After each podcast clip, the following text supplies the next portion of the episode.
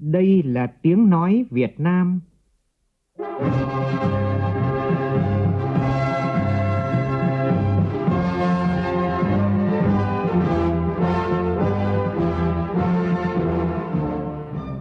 là tiếng nói Việt Nam, phát thanh từ Hà Nội, thủ đô nước Cộng hòa xã hội chủ nghĩa Việt Nam.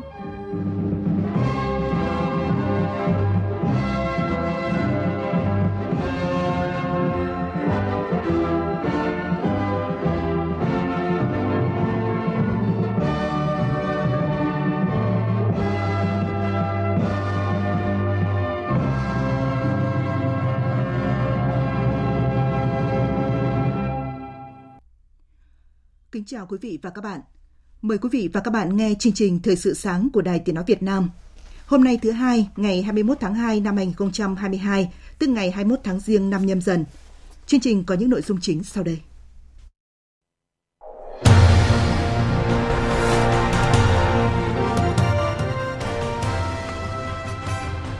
Sáng nay, Chủ tịch Quốc hội Vương Đình Huệ sẽ chủ trì hội nghị tổng kết công tác Hội đồng Nhân dân năm qua và triển khai kế hoạch công tác năm nay của các tỉnh, thành phố khu vực phía Bắc gồm 25 tỉnh, thành phố. Giá xăng dầu được dự báo tiếp tục tăng trong kỳ điều chỉnh vào hôm nay dù đang ở ngưỡng cao nhất trong vòng 8 năm qua. Bắc Bộ và Bắc Trung Bộ bước vào đợt rét đậm rét hại diện rộng, người dân tích cực thực hiện các biện pháp phòng chống đói rét cho đàn vật nuôi. Trong phần tin thế giới, Tổng thống Nga Vladimir Putin và người đồng cấp pháp Pháp Emmanuel Macron nhất trí việc chọn giải pháp ngoại giao cho vấn đề Ukraine và sẽ nỗ lực tổ chức thượng đỉnh khẩn cấp trước nguy cơ bùng phát chiến tranh. Trong khi đó, Đại sứ quán Mỹ tại Nga khuyến cáo các công dân nước này sơ tán khỏi Nga. Bế mạc Olympic mùa đông Bắc Kinh 2022, ban tổ chức Thế vận hội mùa đông Bắc Kinh trao cờ Olympic cho quốc gia đăng cai Thế vận hội tiếp theo là Italia.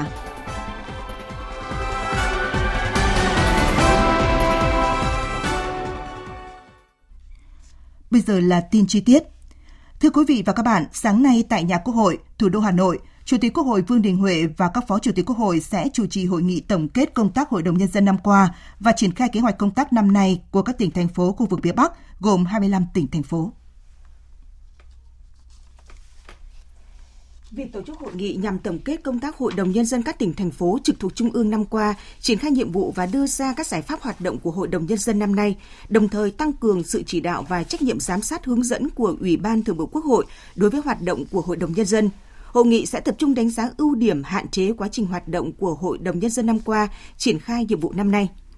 Từ thực tiễn hoạt động của Hội đồng Nhân dân một số tỉnh, thành phố trực thuộc Trung ương, các đại biểu sẽ chia sẻ những khó khăn vướng mắc rút ra những bài học kinh nghiệm, cách làm linh hoạt sáng tạo, phù hợp với tình hình thực tiễn, kiến nghị tới Ủy ban Thường vụ Quốc hội quyết định các giải pháp nhằm tiếp tục đổi mới nâng cao chất lượng hiệu quả hoạt động của Hội đồng Nhân dân, góp phần vào việc nâng cao vai trò vị thế của hệ thống cơ quan dân cử tại địa phương. Tại hội nghị này, Ủy viên Bộ Chính trị, Chủ tịch Quốc hội Vương Đình Huệ sẽ có bài phát biểu khai mạc bế mạc hội nghị. Sau hội nghị này, Ủy ban Thường vụ Quốc hội sẽ tổ chức hai hội nghị tiếp theo trong tháng 3 tới đối với các tỉnh, thành phố trực thuộc Trung ương tại khu vực miền Trung, thành phố Đà Nẵng vào ngày 7 tháng 3 và khu vực miền Nam, thành phố Hồ Chí Minh vào ngày 21 tháng 3. Thông tin đáng chú ý là giá xăng dầu được dự báo tiếp tục tăng trong kỳ điều chỉnh vào hôm nay, dù đang ở ngưỡng cao nhất trong vòng 8 năm qua. Hôm nay, Liên Bộ Tài chính Công Thương sẽ điều chỉnh giá xăng dầu theo chu kỳ. Dữ liệu của Bộ Công Thương cập nhật đến ngày 17 tháng 2 cho thấy bình quân xăng RON 92 có giá 108,8 đô la một thùng, giá xăng RON 95 ở mức 111,32 đô la một thùng. Mức này tăng 7 đến 8% so với kỳ điều chỉnh trước đó. Do đó, theo dự báo thì giá xăng dầu sẽ tiếp tục tăng trong kỳ điều chỉnh vào hôm nay. Theo lãnh đạo một số doanh nghiệp kinh doanh xăng dầu, ở kỳ điều hành hôm nay, giá xăng có thể tăng quanh mức 1.000 đến 1.100 đồng một lít, còn dầu là từ 800 đến 900 đồng một lít. Trong trường hợp cơ quan quản lý giảm trích lập hoặc tăng chi quỹ bình ổn giá thì xăng dầu trong nước có thể tăng ít hơn.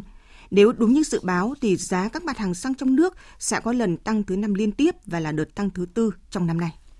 Trước kỳ điều chỉnh giá xăng dầu của Liên Bộ Tài chính Công Thương, có thông tin một số cây xăng tại thành phố Hồ Chí Minh, nhất là ô vực ở khu vực ngoại thành ngưng bán hoặc là bán nhỏ giọt. Hôm qua, Cục Quản lý Thị trường thành phố đã kiểm tra đột xuất nhiều cửa hàng để ngăn chặn tình trạng đầu cơ găm hàng.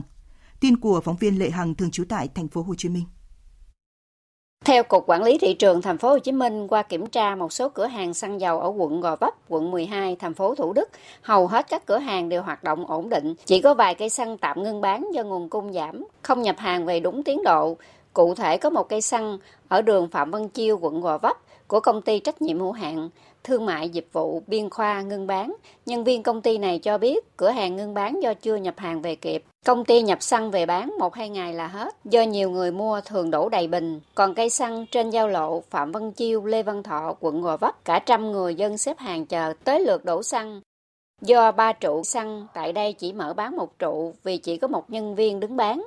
Ông Nguyễn Tiến Đạt, Cục Phó Cục Quản lý thị trường thành phố Hồ Chí Minh cho biết, đơn vị sẽ tiếp tục tăng cường phối hợp với Sở Công Thương thành phố kiểm tra giám sát và xử lý nghiêm các trường hợp đầu cơ găm hàng, đồng thời tăng cường công tác kiểm tra giám sát tại các cây xăng, mọi hành vi vi phạm quy định pháp luật sẽ bị xử lý nghiêm. Đa số những cái cửa hàng của hệ thống các doanh nghiệp có thương hiệu trên địa bàn thành phố là hoạt động ổn định. Thực tế là chúng tôi đi lại nhiều cây xăng cũng trên địa bàn, thậm chí trên cùng tuyến đường mở cửa bán hàng bình thường và cái số lượng người vào mua có thể nói là còn là thưa thớt nữa. Thế cho nên là thì bà con có thể yên tâm về việc cung ứng xăng dầu và hoàn toàn không phải lo lắng gì. Từ nay, Cục Quản lý thị trường thành phố Hồ Chí Minh sẽ tăng cường quản lý địa bàn, kiểm tra giám sát chặt chẽ tình hình kinh doanh xăng dầu, góp phần bình ổn thị trường, đảm bảo nguồn cung xăng dầu phục vụ người dân và cho phát triển kinh tế của thành phố. Số liệu thống kê sơ bộ của Tổng cục Hải quan cho thấy xuất khẩu gạo tháng 1 vừa qua đạt trên 500.000 tấn với trị giá đạt trên 246 triệu đô la Mỹ. So với cùng kỳ năm ngoái thì kết quả xuất khẩu gạo tháng đầu năm nay tăng hơn đến 45% về lượng và gần 30% về giá trị. Philippines tiếp tục là thị trường nhập khẩu gạo lớn nhất của Việt Nam khi chiếm hơn 230.000 tấn và trên 110 triệu đô la trong tổng sản lượng và kim ngạch đã xuất khẩu trong tháng đầu năm. Thị trường Trung Quốc vốn là thị trường xuất khẩu gạo lớn thứ hai của Việt Nam trong một thời gian dài, thì tháng đầu năm nay đã rơi xuống vị trí thứ ba sau bờ biển Nga. Bên cạnh đó, các thị trường tiêu thụ gạo truyền thống của Việt Nam như Malaysia, Mỹ, Châu Phi, Hàn Quốc nhu cầu nhập khẩu bắt đầu cao – Ngoài ra, xuất khẩu gạo sang châu Âu dự báo sẽ tăng mạnh trong năm nay nhờ Hiệp định Thương mại Tự do EVFTA.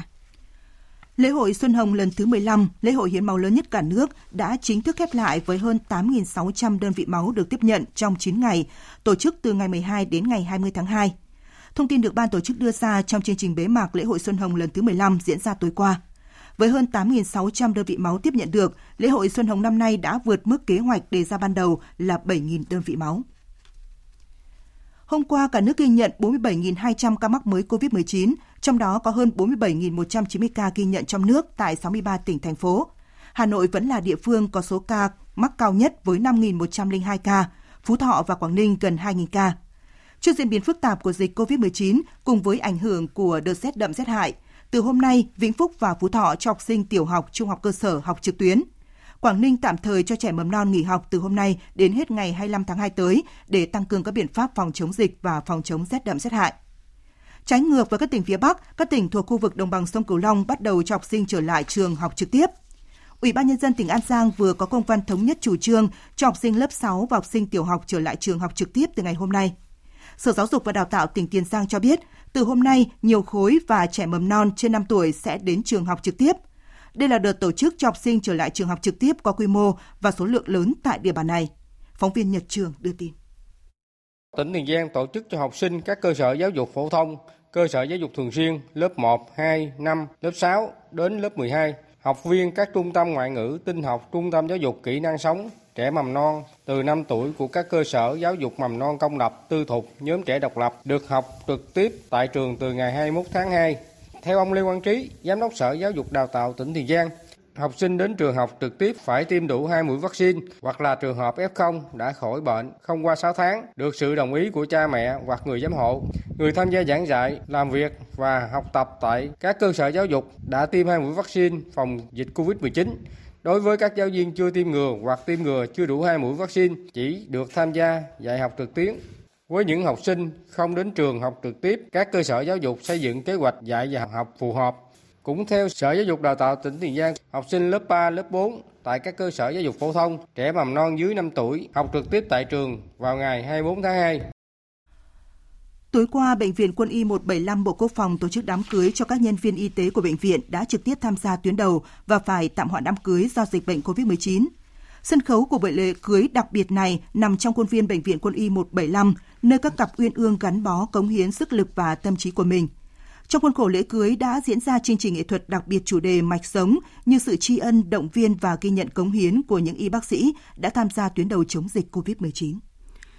Theo đại tá Trần Quốc Việt, Bí thư Đảng ủy, Phó Giám đốc Bệnh viện Quân y 175, trong suốt 2 năm vừa qua, cùng với các lực lượng tuyến đầu trên cả nước, các y bác sĩ Bệnh viện Quân y 175 đã dành toàn bộ sức lực tâm trí để chiến đấu chống lại dịch COVID-19. Các y bác sĩ, nhân viên y tế đã làm việc một cách tận tụy, hy sinh thầm lặng, tạm gác lại mọi việc riêng tư, quên đi hạnh phúc của riêng mình. Đại tá Trần Quốc Việt chia sẻ, đời người, mỗi người ít nhất một lần được làm đám cưới.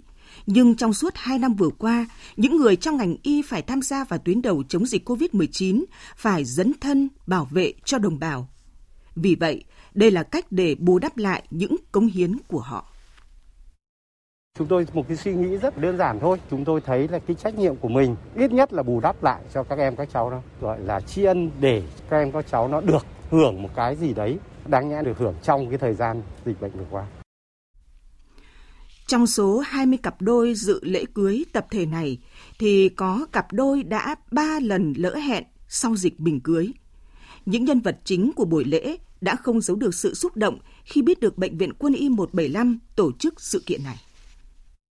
Hai vợ chồng mình cũng mới đăng ký kết hôn ngày 22 tháng 12 ngày đây thôi. Cùng lúc đó thì mình cũng đang đi chống dịch tại quận Bình Tân, không thể tổ chức được tiệc và hai gia đình cũng không thể gặp được nhau. Em đi chống dịch từ khoảng tháng 7 tới bây giờ rồi. Cuối năm 2021 em có dự định là kết hôn. Nhưng mà do em vẫn còn ở đơn vị làm việc nên chưa có thể kết hôn được. Khi mà trung tâm em có làm cái tiệc kết niên thì giám đốc mới nói là sẽ qua Tết sẽ tổ chức cái đám cưới cho tụi em. Thì ờ, em cũng rất là vui. Trong bối cảnh số ca nhiễm COVID-19 tại Hà Nội và nhiều địa phương đang tăng cao những ngày qua, Test xét nghiệm nhanh là một trong những bộ sinh phẩm cần thiết để người dân tự phát hiện, sàng lọc các ca bệnh, kịp thời cách ly, tránh lây lan cho các thành viên trong gia đình. Thế nhưng những ngày qua tại các hiệu thuốc, những bộ test nhanh COVID-19 mỗi nơi bán một giá và có chiều hướng khan hàng, tăng giá, gây khó khăn cho người dân quyết định mua và sử dụng. Ghi nhận của phóng viên Phương Thoa. Trong bối cảnh mỗi ngày Hà Nội ghi nhận 4.000 đến 5.000 ca nhiễm COVID-19, nhiều người dân đã chủ động mua thuốc và bộ kit xét nghiệm nhanh COVID-19 Chị Nguyễn Thị Vân ở quận Đống Đa cho biết phải đi đến cửa hàng thứ ba mới mua được vài bộ test nhanh với giá hợp lý. Nhưng mà giá mặt bằng chung là đắt lên. Có nơi thì bán 90, có nơi bán 100. Còn à, chị đi mua hôm qua lúc chị sáng chị bán ở đây là 90 nghìn. Mình thì cứ mua phòng thôi. Nhưng mà người ta bán thì người ta cứ kiểu tranh thủ kiểm soát những ngày này. biết làm nào. À, thấy cái bạn kiểu trình dược viên giao một giá mà ngoảnh đi ngoảnh lại cái người bán giao cho bạn này là giá nó rất nhiều rồi nhưng bạn ở lấy lấy không lấy thôi tức là người ta cả nghĩ kiểu người ta nghĩ là thuốc đang hiếm còn người mua là cần nhiều qua tìm hiểu của phóng viên, các cửa hàng tại tuyến phố quanh các bệnh viện như Thái Thịnh, Hai Bà Trưng, Phủ Doãn, Giải Phóng, mỗi bộ test nhanh COVID-19 đang có mức từ 80 đến 120 nghìn tùy loại. Người bán tại một số cửa hàng thuốc cho biết, những ngày qua, giá nhập kit test nhanh tăng theo từng giờ, khiến cho cửa hàng cũng phải tăng giá theo. Thậm chí có nhiều cửa hàng khi thấy giá tăng cao quá, còn không dám nhập về bán. Giá cả của test mấy hôm nay như nào ấy? Đắt lắm. Hiện tại giờ còn ít lắm chị ạ. Bọn em có nhập nữa không? Bây giờ nó báo 99 rồi đấy, gần trăm nghìn rồi đấy. Một ừ. cái ấy, không dám nhập nữa.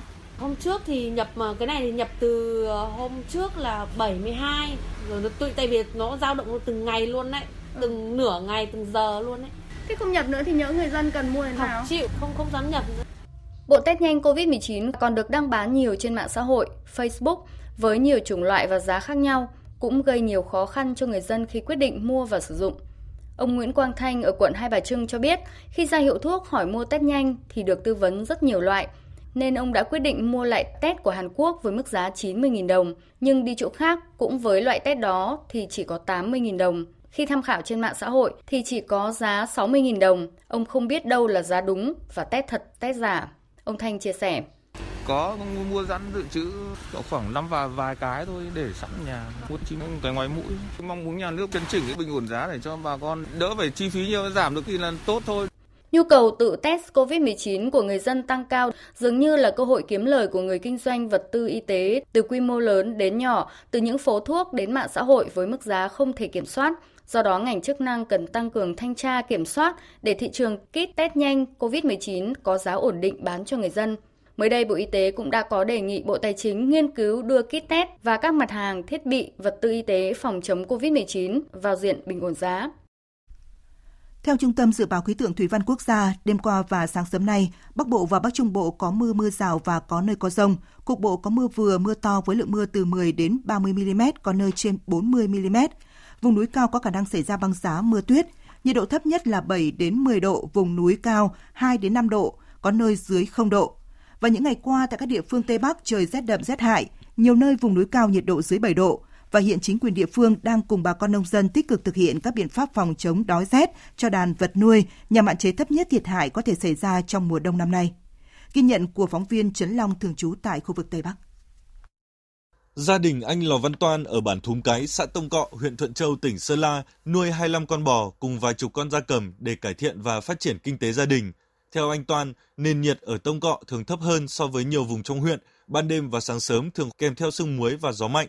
Trước diễn biến bất thường của thời tiết, gia đình đã chủ động xây dựng khu nuôi nhốt, lấy bạt che chắn chuồng trại, tận dụng rơm dạ làm thức ăn dự trữ cho đàn bò. Ngay từ đầu mùa đông, gia đình đã dự trữ thức ăn ủ chua, đảm bảo đủ thức ăn cho đàn vật nuôi trong suốt mùa rét.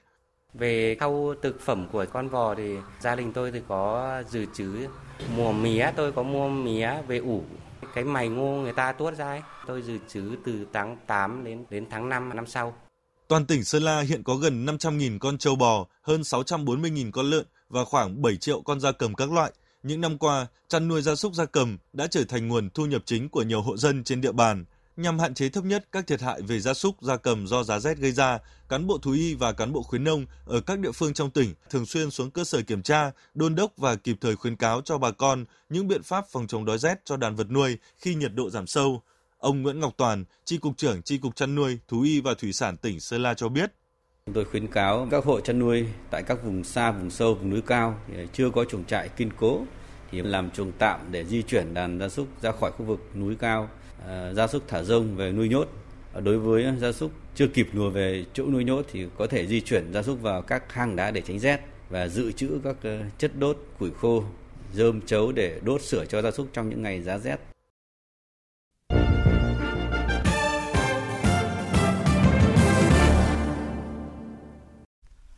Chương trình Thời sự sáng sẽ tiếp tục với phần tin thế giới.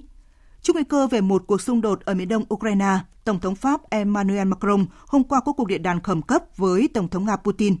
Hai nhà lãnh đạo thống nhất ưu tiên giải pháp ngoại giao và sớm tổ chức cuộc họp nhóm liên lạc ba bên gồm Nga, Ukraine và Tổ chức An ninh và Hợp tác châu Âu OSCE để đảm bảo tuân thủ lệnh ngừng bắn. Phóng viên Mạnh Hà thường trú tại Pháp thông tin. Cuộc điện đàm giữa Tổng thống Pháp Emmanuel Macron và người đồng cấp Nga Vladimir Putin đã kéo dài gần 2 giờ đồng hồ vào trưa ngày 20 tháng 2.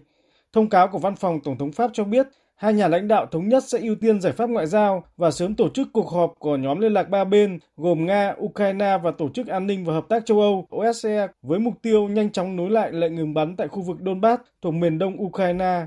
Trong cuộc điện đàm, Tổng thống Nga Vladimir Putin bày tỏ quan ngại trước tình hình xấu đi tại Donbass và cảnh báo các động thái khiêu khích từ phía quân đội Ukraine sẽ khiến căng thẳng gia tăng.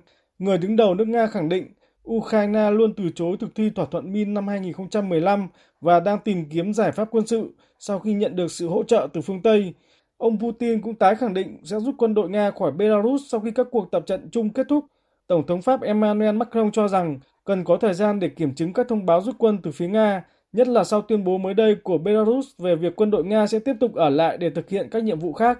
Ngay sau cuộc nói chuyện với Tổng thống Nga, ông Macron đã có cuộc điện đàm với Tổng thống Ukraine Volodymyr Zelensky và sẽ tiếp tục có hàng loạt các cuộc điện đàm trong vài giờ tới với các lãnh đạo Mỹ, Đức, Anh, Italia và nhiều đối tác khác để thúc đẩy đối thoại, duy trì hòa bình tại châu Âu. Ngoại trưởng Pháp dự kiến cũng sẽ gặp người đồng nhiệm Nga trong những ngày tới để đàm phán về một cuộc gặp thượng đỉnh ở cấp cao nhất giữa Nga, Ukraine và châu Âu để thiết lập một trật tự an ninh mới. Ba Lan, nước đang là chủ tịch của OSCE cũng cho biết tổ chức này sẽ họp khẩn trong ngày hôm nay để bàn đối thoát cho cuộc khủng hoảng Ukraine. Trong khi đó, Đại sứ quán Mỹ tại Nga khuyến cáo các công dân nước này sơ tán khỏi Nga do những nghi cơ có các cuộc tấn công ở Moscow và khu vực dọc biên giới giữa Nga và Ukraine.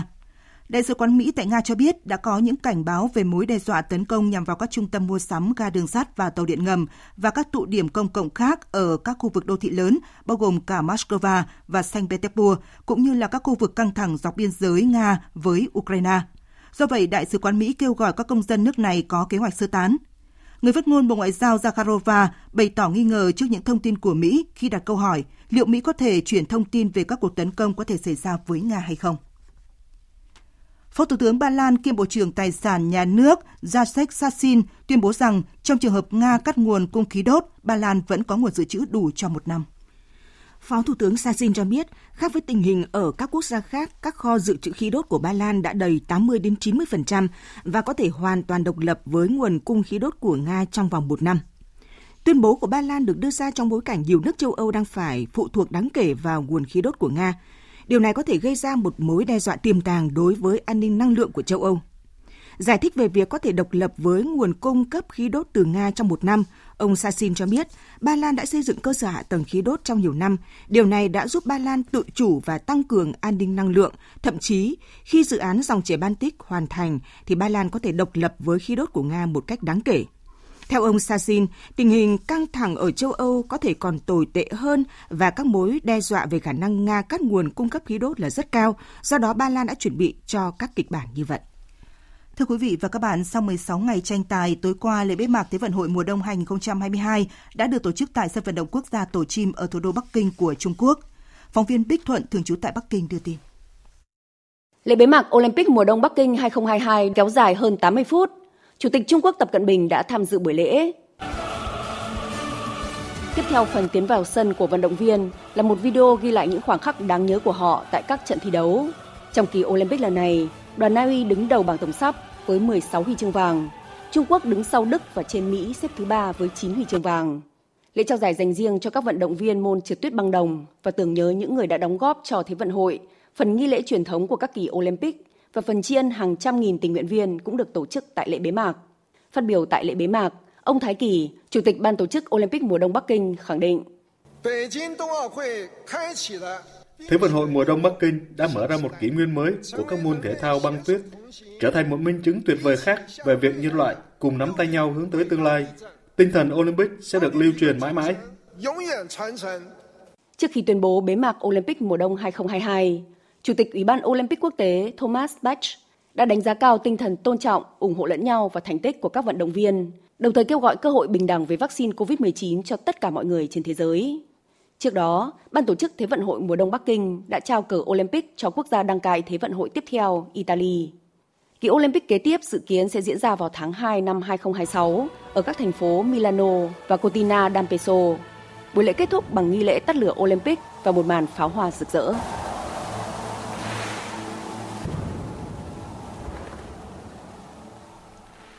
Tiếp ngay sau đây là một số tin thể thao đáng chú ý.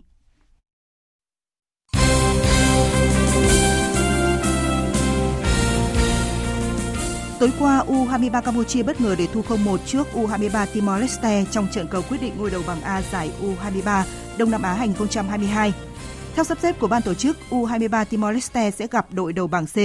Trong khi đó, đội chủ nhà phải chờ cuộc đối đầu hạ màn bảng C. Nếu như U23 Việt Nam và U23 Thái Lan hòa nhau hoặc tỷ số thắng thua có cách biệt không quá lớn, thì U23 Campuchia sẽ bị loại. Hôm nay tại bảng B, U23 Malaysia sẽ thi đấu lượt về gặp U23 Lào. Ở trận lượt đi giữa hai đội hôm 18 tháng 2, U23 Lào thắng 2-1. Tính đến cuối ngày hôm qua, đội tuyển U23 Việt Nam có 8 trường hợp đã khẳng định dương tính với COVID-19 và 4 trường hợp nghi nhiễm đợi kết quả PCI. Việc phát sinh thêm ca nhiễm COVID-19 đã khiến đội tuyển U23 Việt Nam đối diện với rất nhiều khó khăn về lực lượng chuẩn bị cho trận đấu quyết định ngôi đầu bảng C với U23 Thái Lan diễn ra vào ngày mai. Theo kế hoạch mới nhất của Liên đoàn bóng đá Việt Nam, 6 cầu thủ được gọi bổ sung sẽ lên chuyến bay vào sáng mai. Tiếp theo là kết quả vòng 26 ngoài hạng Anh. Manchester United đánh bại Leeds 4-2 để gia tăng cách biệt với West Ham lên thành 4 điểm. Thắng trận này, Manchester United củng cố chắc vị trí thứ tư trên bảng xếp hạng với 46 điểm, đồng thời nới rộng khoảng cách với hai đội xếp phía sau là West Ham và Arsenal lên thành 4 điểm, qua đó tiếp tục chiếm ưu thế trong cuộc đua giành vé dự Champions League mùa giải tới. Dự báo thời tiết Phía Tây Bắc Bộ có mưa vài nơi gió nhẹ, trời rét hại, vùng núi cao có khả năng xảy ra băng giá mưa tuyết, nhiệt độ từ 9 đến 15 độ. Phía Đông Bắc Bộ và Thanh Hóa có mưa vài nơi, gió Đông Bắc cấp 2, cấp 3, vùng ven biển cấp 3, cấp 4, trời rét hại, vùng núi cao có khả năng xảy ra băng giá mưa tuyết, nhiệt độ từ 8 đến 14 độ.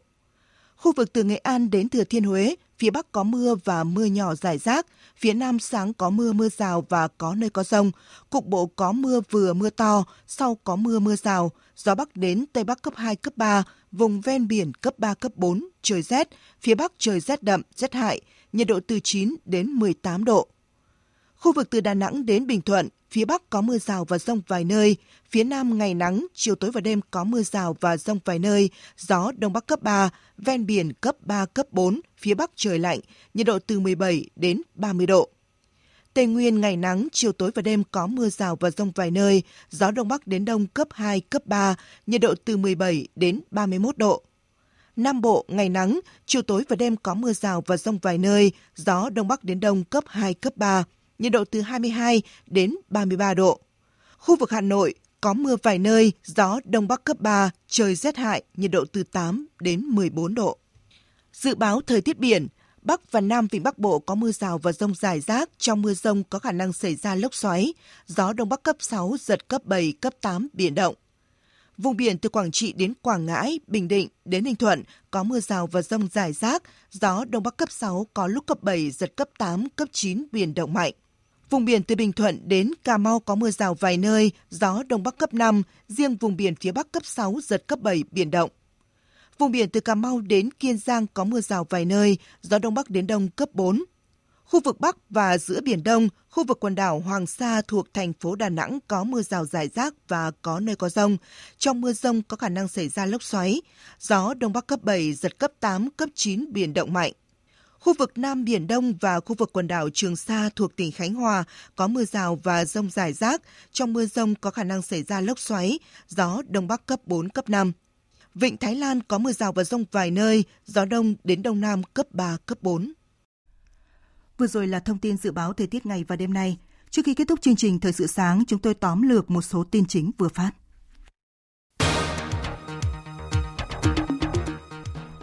Sáng nay tại nhà Quốc hội, thủ đô Hà Nội, Chủ tịch Quốc hội Vương Đình Huệ và các phó Chủ tịch Quốc hội sẽ chủ trì hội nghị tổng kết công tác Hội đồng Nhân dân năm qua và triển khai kế hoạch công tác năm nay của các tỉnh thành phố khu vực phía Bắc, gồm 25 tỉnh thành phố.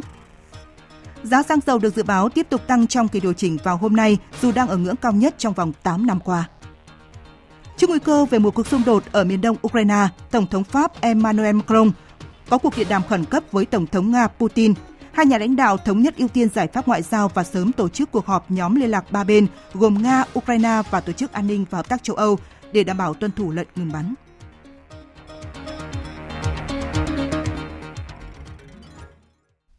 Tới đây chúng tôi xin được kết thúc chương trình Thời sự sáng của Đài Tiếng Nói Việt Nam. Chương trình hôm nay do biên tập viên Lan Anh biên soạn với sự tham gia của phát thanh viên Hải Yến, kỹ thuật viên Thu Hiền, chịu trách nhiệm nội dung Lê Hằng.